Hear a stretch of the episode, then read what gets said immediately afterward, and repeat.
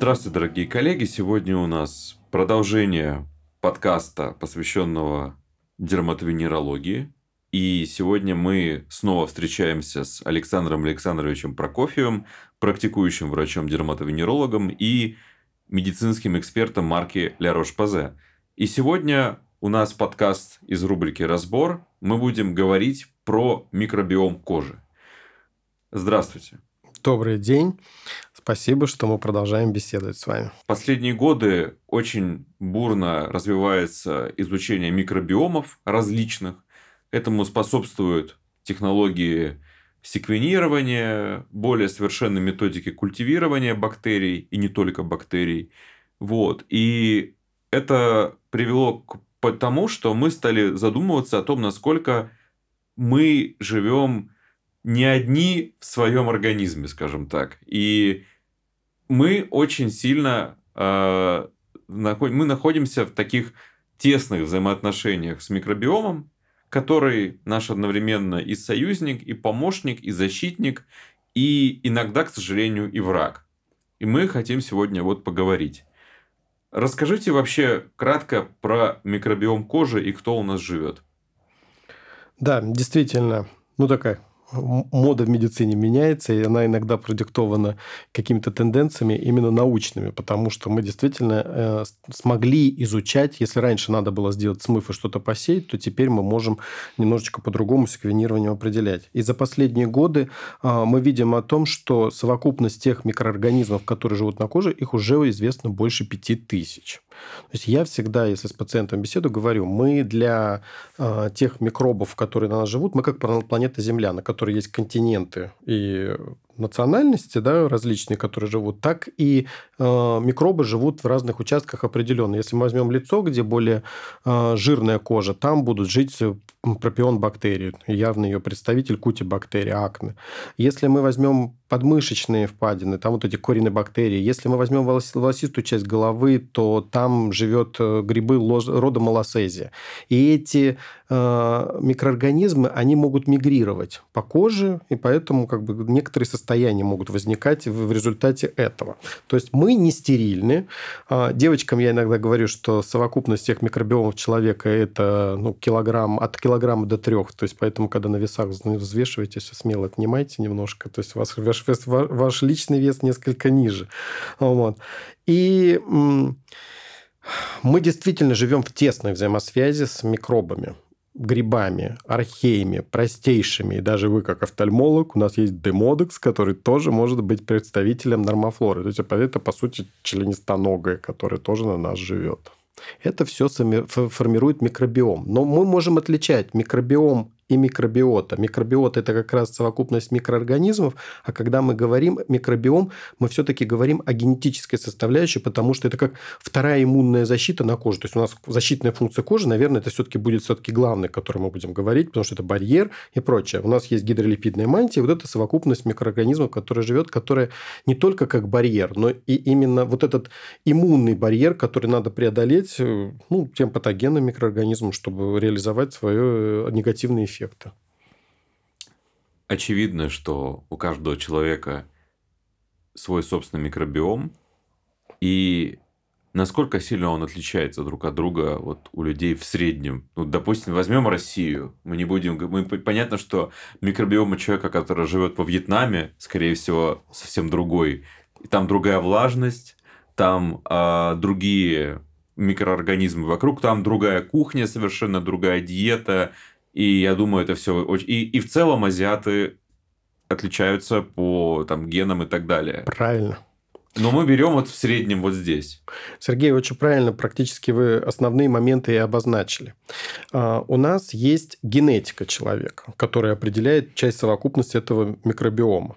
Есть э, момент рождения ребенка. Кто-то проходит через родовые пути, кто-то рождается кесаревым сечением. И в этом уже большое развитие, раз, различие в микробиомах людей. То есть, те, кто родился, не проходя родовые пути, ну, немножечко объединен в некоторых бактериях, которые получают при, ну, при естественном рождении. На всю жизнь?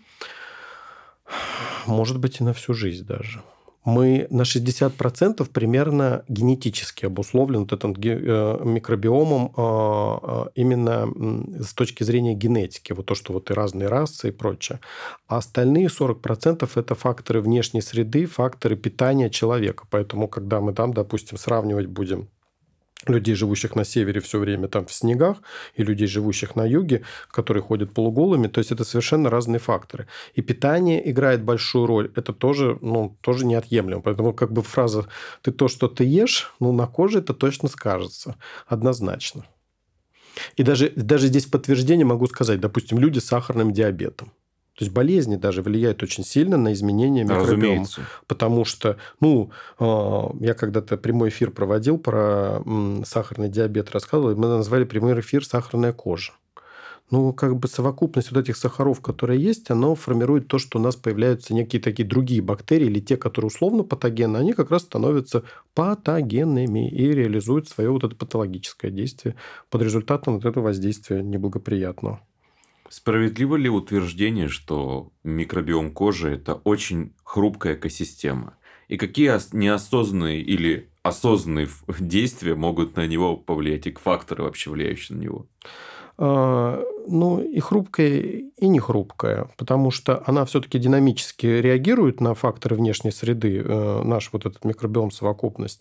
Но если мы неправильно ухаживаем за кожей, то есть гиперуход, вот здравствуйте, люди, помешанные на чистоте. Знаете, есть такая классическая история про то, что если многодетная семья, то первый ребенок аллергик, атопик, аллергик, потому что, ну, мама с папой, они боятся, сдувают пылинки. То есть соска упала, мы ее сразу продезинфицировали в хлорке, прокипятили, все простерилизовали, прогладили утюгом. На второго ребенка уже нет возможности, а третий уже ест из миски у кота, и все не обращают внимания, потому что он по полу ползает и собирает э, вот эти бактерии, которые есть.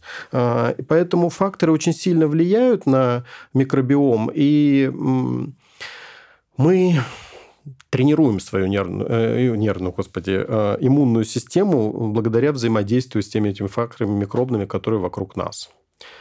А, есть же теории гигиены некоторые, которые говорят о том, что э, почему аллергических, аллергических заболеваний больше стало. И этих аллергических заболеваний как раз больше в странах с высоким уровнем э, развития, с высоким экономическим потенциалом. Там, где люди живут ближе к природе, у них значительно меньше количество бронхиальной астмы, топического дерматита, аллергического ринита. Ну, а... иммунной системе скучно, как говорится. Да она должна быть тренирована. Поэтому, когда ваш ребенок что-то уронил и в рот тянет, то есть он знакомится с этим внешним миром и вырабатывает эти иммунные реакции. А если мы в стерильной среде формируем, то, соответственно, иммунные реакции возникают к ну, каким-то аутоантитела возникают, которые вырождают эти болезни современные. А Я вот... все-таки соглашусь даже отчасти с этим. Был тренд э, некоторое назад назовем, они не имеют отношения к этому подкасту, назовем было такое мыло Сейфгард и прочее, которое, угу. которые все люди, э, которое было реклам, которое рекламировалось именно, что вот, оно убивает микробов всех, и не только оно, вообще в целом такой тренд, надеюсь, нас не засудят за это. А, вопрос, мы убиваем вот этих микробов, мы же и мы же разрушаем этот микробиом, и это касается даже, если мы берем более приближенно к медицине, то это, очевидно, хирургическая обработка рук, да. хроническая, постоянная, с элиминацией э, микробиома. И вопрос, а что приходит на его замену? А, смотрите, вот вы правильно сказали. Никто не демонизирует антибактериальные средства, потому что они нужны тогда, когда они нужны. Это не средства индивидуальной гигиены ежедневно.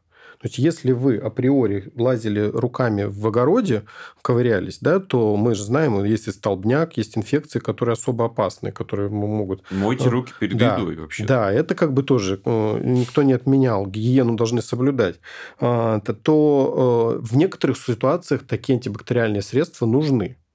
А когда мы говорим про хирургов, это вообще большая история про то, что это вообще стерильное помещение, если мы берем операционную. То есть, как бы о роли микробиомов. Мы же знаем о внутрибольничных инфекциях, то есть штаммы бактерий, которые становятся устойчивы к агрессивному воздействию вот этих антисептиков, тем, чем стерилизуются.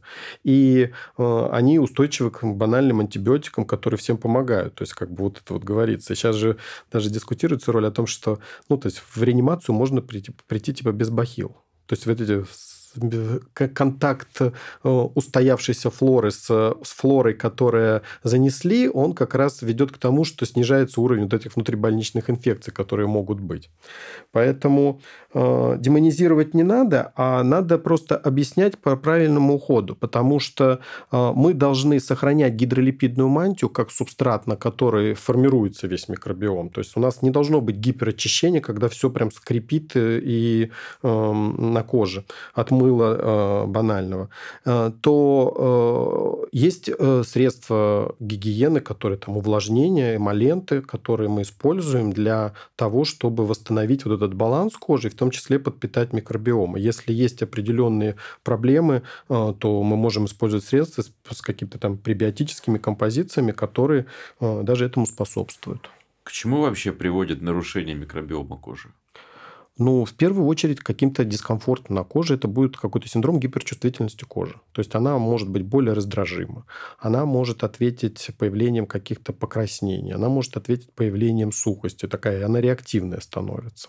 Ну, а если это хроническое повреждение, то оно перерастает в ну, изменение микробиома. Оно перерастает в некоторые состояния, которые мы можем расценить как болезни. Как понять пациенту, что у него, возможно, его состояние связано с нарушением микро... Э, баланса в этом микробиоме, или как... и как понять врачу, что может быть причина здесь? И играет ли это роль в клинической практике при лечении и диагностике? Это, конечно, задача не пациента. Это задача врача, в первую очередь, оценивать. А, но у нас уже известно, что ряд болезней участвует в нарушении микробиома. И, допустим, ну, такая распространенная болезнь, которая болеет до 30% сейчас населения, атопический дерматит.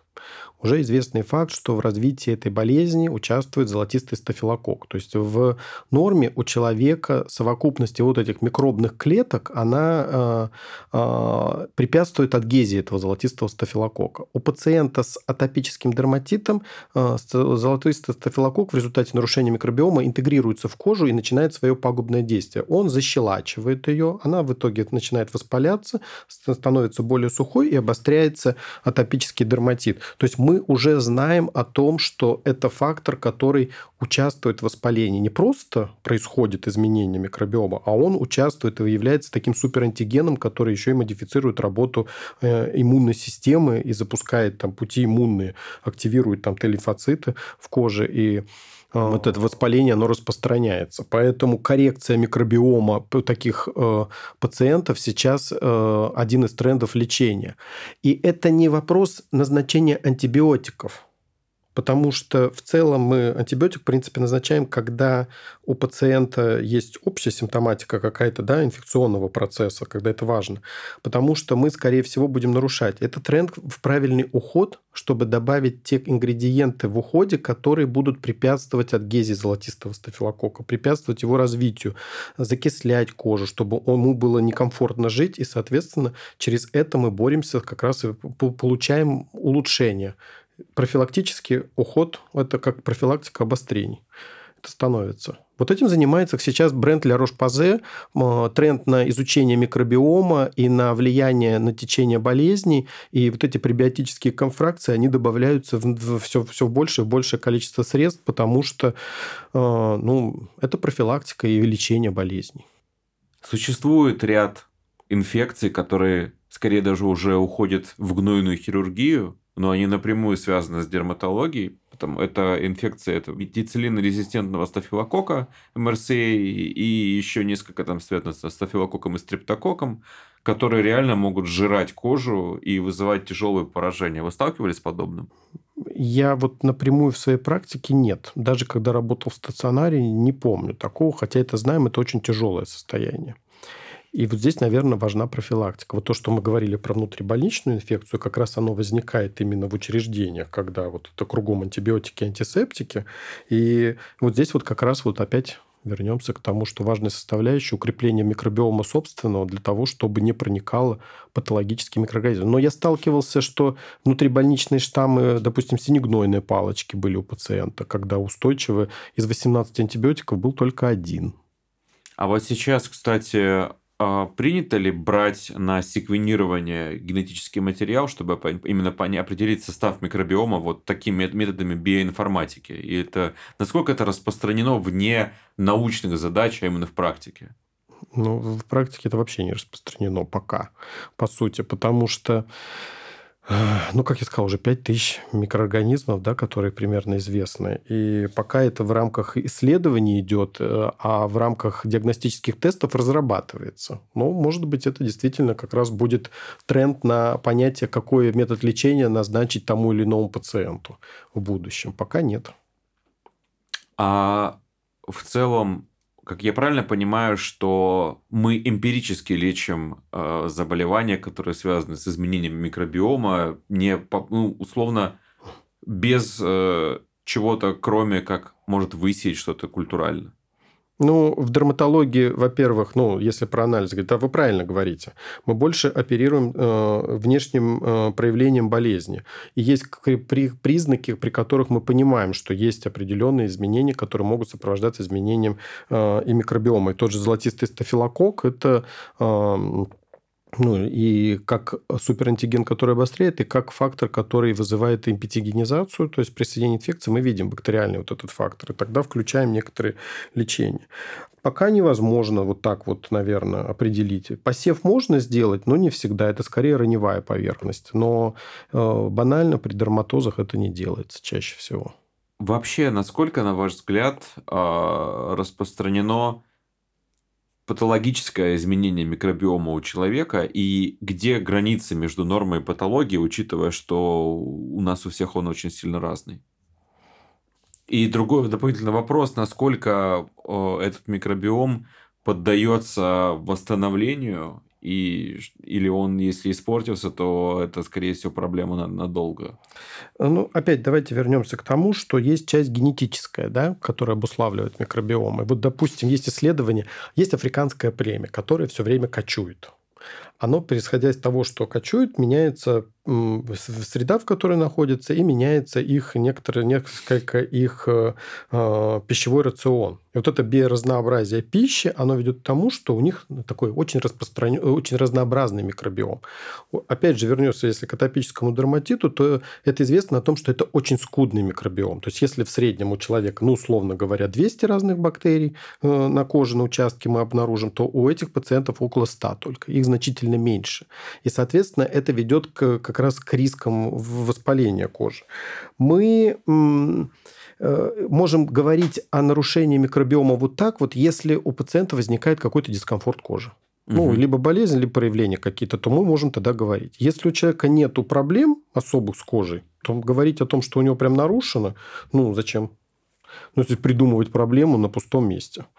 А при возникновении болезни, да, ну там часто идут. И здесь еще тоже вопрос такой, знаете, давайте говорить с, науки, с научной точки зрения, что э, есть болезни, в которых нарушение микробиома участвует, а есть болезни, при которых будет нарушаться микробиом, угу. просто потому что ну, кожа сильно воспалена, она теряет влагу, и, соответственно, это неблагоприятная среда для бактерий, они изменятся просто из-за изменения той среды, на которой они живут. Вот и все. Вот вы сказали про кочующее племя, я подумал, что как раз, например, человек вот, из, вот прямо сейчас из Москвы берет и переезжает, например, во Вьетнам или в Аргентину, и, соответственно, он попадает совсем разные условия, где исторически совсем другой, микро, микро, э, другой микробиом вообще в этом всем а. Э, в этой всей, на этой всей территории, и, соответственно, там разные условия, разные бактерии и так далее.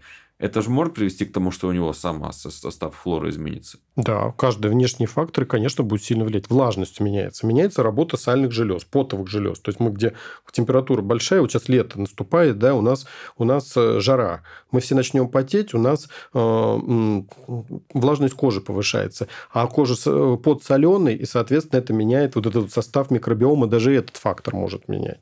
Э, поэтому, допустим, проблема сухости, раздражения кожи, она же зимой чаще возникает влияет. Потому что э, вследствие недостаточности э, работы сальных желез и микробиом может нарушаться. И мы, здравствуй, отопление наше, мы всем говорим эмолент, эмолент, зимой, эмолент, эмолент. Увлажнение воздуха и эмолент. То есть вполне и питание очень сильно влияет. Очень сильно. Будем говорить, мы подпитываем бактерии тем, что мы едим. То есть откуда они получат? Они из внешней среды получают, и то, что мы выделяем, это для них субстрат. Поэтому если мы на кожу наносим что-то, мы подпитываем. Если мы ничего не наносим, мы, они живут из тем, что есть. Вот и все.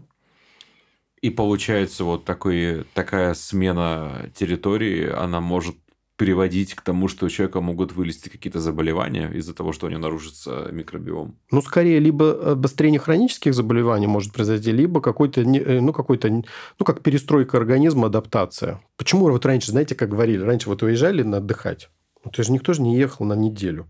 Надо же было добраться, не было самолетов, да, вот на Капри куда-нибудь наша аристократия ездила, так они там все лето проводили, жили.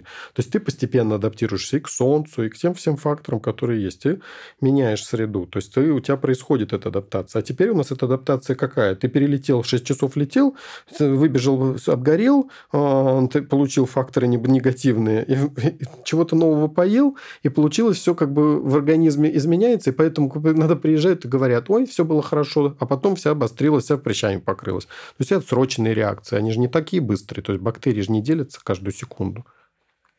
Имеет ли смысл вообще делать сейчас анализы на состав микробиома, или это пока все-таки еще не, не применяется? Ну, несколько лет назад я был на конгрессе по микробиому. Прям был конгресс до пандемийные времена.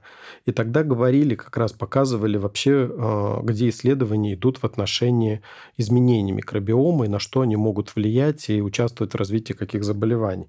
При этом даже тогда говорили, пытаются разрабатывать тест-системы, но на сегодняшний день их нет. То есть если мы возьмем просто смыв с кожи и попытаемся его посеять, то большая часть бактерий, которые там живет, они просто не вырастут и мы получим такое у, усредненный какой-то даже куцый ответ. Что с ним делать, для чего? Тоже, и как я всегда говорю пациентам, анализ, если мы назначаем, мы должны понимать, для чего мы назначаем. Либо мы для понятия э, диагноза, либо мы для определения тактики лечения должны. То есть, если это ничего не меняет, то зачем его делать? Ну, если вы хотите деньги потратить, почему нет? Делайте. Ну, вот, допустим, сейчас есть знаменитый анализ по Осипову. Одни его делают, назначают, другие его э, хают очень сильно. А я считаю, что этот анализ просто еще не научились правильно интерпретировать. Может быть, придет время, когда начнут э, понимать именно тех взаимосвязей, которые он должен выявлять, и чтобы правильно его интерпретировать и, и что-то по, по нему решать. Поэтому это немножко время будущего. Наука пока движется в этом вопросе. Если мы говорим про изменение микробиома при акне и при атопическом дерматите или при других заболеваниях, что вы можете сказать на этот счет?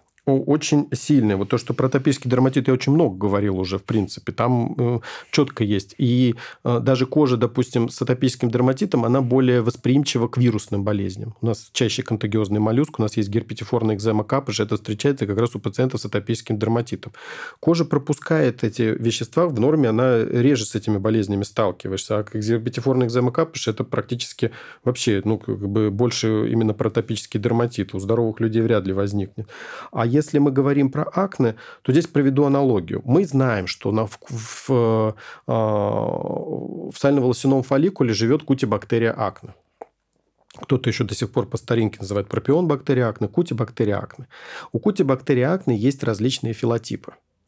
Но это вот как по аналогии с коронавирусом. COVID-19 у нас был дельта, омикрон. И э, э, кутибактериакный тоже имеет различные филотипы. По сути, один микроб, только различные по типу 1А, Б, э, 2А. И сейчас уже известно, что если крен этой кутибактерии акне в отношении одних филотипов, то на, на коже будут больше комедоны. Угу.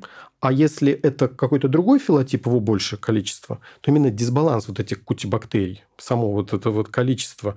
А, и тогда мы видим очень тяжелую конглобатную форму акне. Может быть, на этом будет построен э, в будущем ну, какой-то лечебный процесс, когда мы будем воздействовать более прицельно именно на саму кутибактерию, пытаться ну, модифицировать, чтобы она вот пришла в, там, в ту, которая условно патогенная, живет на коже, не дает никаких этих изменений. Может быть, на этом вот эта и вакцина, которую, которую делают, пытаются, может быть, на этом основана. Поэтому мы видим эти изменения. На сегодняшний день э, мы можем создавать условия на коже, опять же, уходом. Мы при этих болезнях при всех назначаем уход потому что даже наши лекарства, которые мы назначаем топические, они ведут к э, некоторым изменениям кожи и положительным, чтобы э, лечить патологический процесс, но при этом они могут давать какой-то некий дискомфорт, который мы нивелируем уходом. А уходом мы как раз создаем, чтобы pH кожи был кисленький. pH кожи там 5,2, 5,5 примерно, а, а кожа же щелачивается при этих бактериях и, соответственно, поддерживается воспаление. Уходом мы добиваемся дополнительного лечения профилактируем обострение. Поэтому таким пациентам всегда рекомендуется обострение сняли, а дальше уход, уход, уход, меньше обострений будет. Компания La Roche-Posay а, проводит большое количество исследований, связанных с изучением микробиома и возможности воздействия на микробиом. А, что вы можете рассказать про методы, скажем так, профи... не профилактики даже, этой терапии назвать нельзя даже, как вот это вот взаимодействие с этим большим бы сообществом. Я не, не могу подобрать термин правильно. Я немножко попробую э, рассказать э, вообще, в принципе, про миссию. Давным-давно, уже больше ста лет в Европе, во Франции существует э, термальный курорт или там лечебница, санаторий, где лечатся пациенты с кожными болезнями в термальных источниках Ля Рош-Пазе. А, исслед... Ну, то, что там какое-то полезное действие еще в средние века было известно, оно было доказано уникальным там микроэлементным составом. Большое количество селена, который антиоксидант, противовоспалительные свойства. И у нас тоже есть в России курорты, которые мы знаем, что там воды какие-то помогают при тех или иных заболеваниях. Но вода не стерильна. И миссия была, это э, у Рош-Пазе, это контроль за чувствительной кожей, а теперь э, это усугубилось еще знаниями того, что э, в источнике обнаружили вот эту совокупность бактерий, которые как раз и оказывают тоже лечебное действие. Выделен был а, микроб под названием Vitricella filiformis, бактерия капризная, которая как раз живет в этой воде. Ей нужны, инкубируется на этой воде, когда ее добывают. А, и она капризна чем? Что обычно мы все говорим, микроб делится примерно там раз в 15-20 минут. То есть мы получаем уже две клетки. Эта бактерия делится примерно раз в 8 часов. То есть она медленная. Но я был на производстве этого экстракта, скажем так, и прямо бактериями я смазывал руки. То есть нам дали ну, как вот как сыры плохо пахнут, да, вот, э, которые с плесенью, да, то есть микробы, они не пахнут всегда приятно. То есть своеобразный очень запах. Я вспоминаю микробиологию, где варили среды и так далее, да, это все все такое пахучее. Вот. Специфический аромат, скажем а, так. А, а, а у нас была группа врачей из разных э, совершенно стран, например, из Аргентины, со всех континентов были, и, эм, э, и все сокс, сокс, носки, носки. В общем, такой запах специфический. Э, это перекликаться. В общем, короче говоря, намазываем на руки этот экстракт и даем высыхать рукам, потом смываем. И кожа ну, я вот когда в сравнении, как попка у младенца. Она такая нежная, бархатистая, она такая мягкая-мягкая стала. То есть мы, вот это все раздражение, вся какая-то сухость ушла, и сама кожа стала. То есть вот это фактор того, что это может быть воздействовать. Из него впоследствии сделали э, экстракт, потому что ну, бактерию саму сохранить-то невозможно, особенно у средства, которое ну, год, э, годно, да, она же исчезнет. Э, и, соответственно, ну, и стандартной микробиологической чистоты некоторые сделали пребиотический ингредиент аквапазе филиформ Формис, который как раз может улучшать вот эти микробные связи для того, чтобы формировался тот правильный микробиом, то создавать ту среду, которая формирует именно полезные бактерии, но не дает среду неблагоприятную для болезнетворных бактерий. У нас же сама кожа так функционирует. То есть pH, вот это все кислая среда, все для того, чтобы препятствовать болезнетворным бактериям. Этот экстракт был добавлен сперва в ингредиенты э, э, линейки Ля Рош-Пазе, которая называется Лепикар для пациентов с атопическим дерматитом сухостью кожи. Теперь еще добавлена гамма и факлар, которая Э, э, для пациентов с кожей э, склонной к акне используется. Сочетается в, терапии с топическими средствами, системными средствами лечения этой болезни. Есть добавлен потом, был разработан ингредиент сфингобиома, который добавлен в линейку для кожи раздраженной, гиперчувствительной, реактивной такой кожи. Ингредиент, который помогает тренировать вот эту иммунную связь. Когда мы говорим, об, опять же, о взаимосвязи организма, то есть мы можем говорить как пленка да, бактериальная, которая которые на коже, которые препятствуют, так мы можем говорить о том, что клетки иммунной кожи, там клетки дендритные, лангерганцы, лимфоциты, которые находятся в коже, они могут тренироваться за счет того, что вечная взаимосвязь идет с теми бактериями, которые в норме живут на коже. Это повышает вот эту нашу иммунную составляющую. И этот ингредиент как раз вот это способствует повышению вот этих связей и, соответственно, улучшению вот этого иммунного ответа.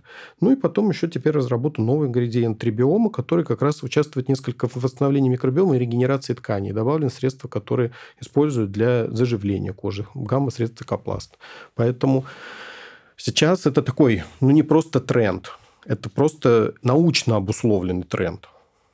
Вообще, кстати, а, вот вы сказали вот про запах носков, а, собственно, почему от человека может дурно пахнуть потом? Это не потому, что у него сам пот пахнет, это продукты жизнедеятельности бактерий. Правильно. И, кстати, на самом деле, это звучит очень забавно, но и и, может быть, мерзко, но вы просто обращали, наверное, внимание, что люди иногда пахнут по-разному. Да. И это связано с микробиомом. Конечно.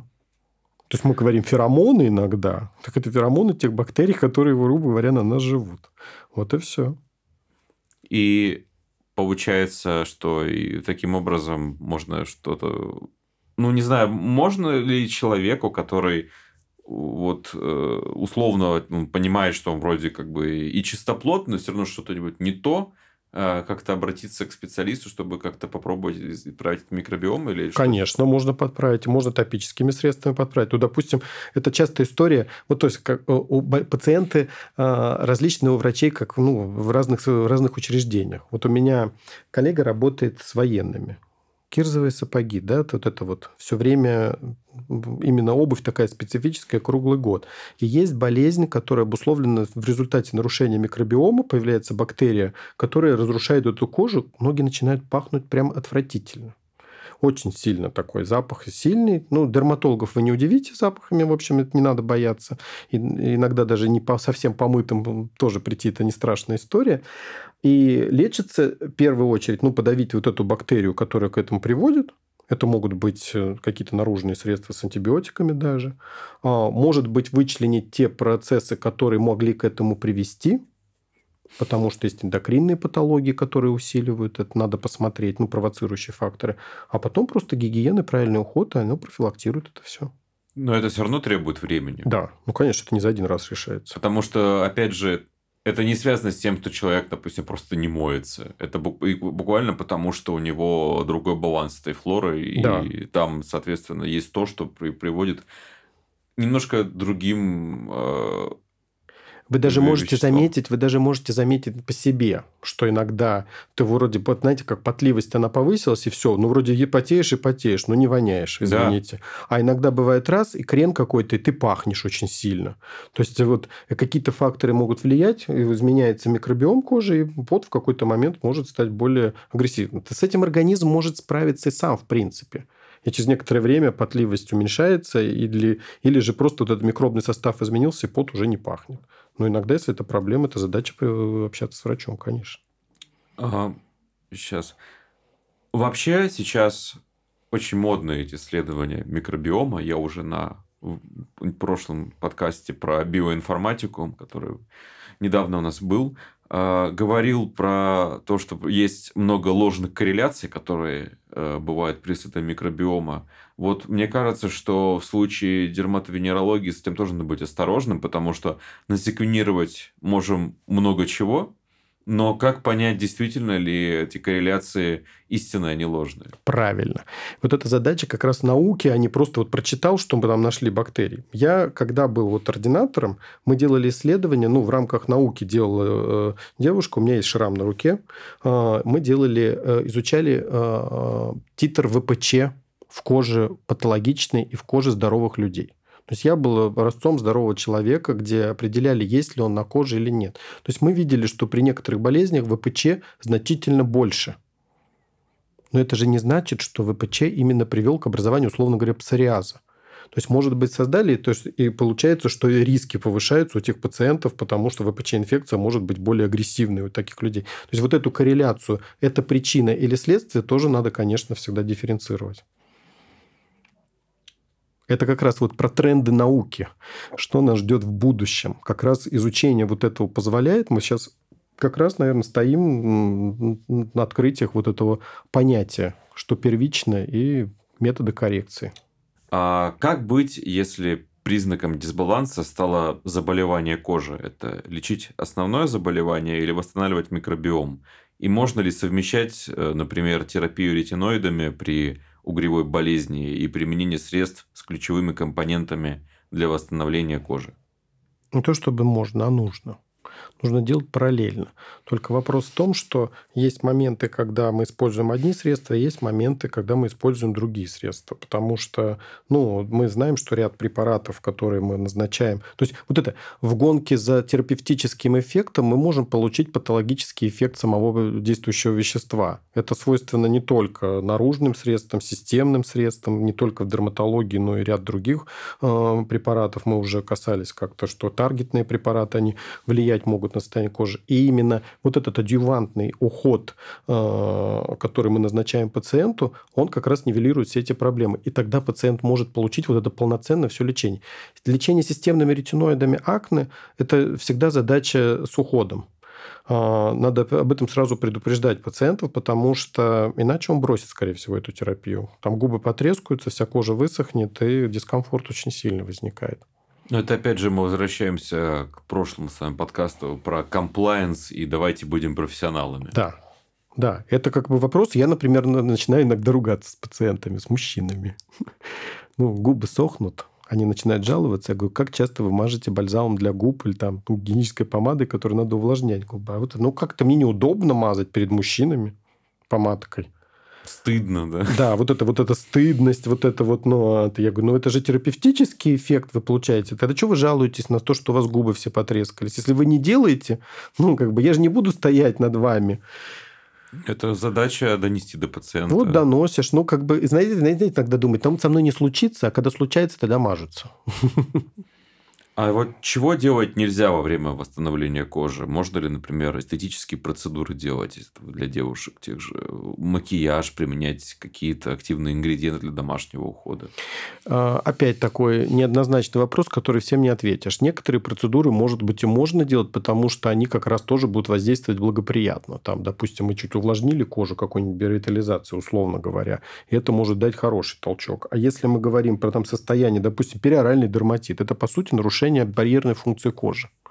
И если мы в этот момент еще что-то добавляем агрессивного, то мы получаем только ухудшение. Всем говоришь, это нельзя, это нельзя, нельзя, нельзя. Умываемся аккуратно. Одно, одно какое-нибудь средство индифферентное и все. И если не справляется кожа, нету вот этого... То есть мы иногда даем нулевую терапию. Кожа должна восстановиться. Цикл обновления кожи примерно месяц, и она может справиться, восстанавливается, восстанавливается сам верхний слой и вот этот микробиомный состав. И все может нормализоваться. А терапия иногда не нужна. То есть правильный уход. А если она себе там скрабом постоянно дополняет, то тут мы... Но это нужен контроль врача, который скажет, когда что делать.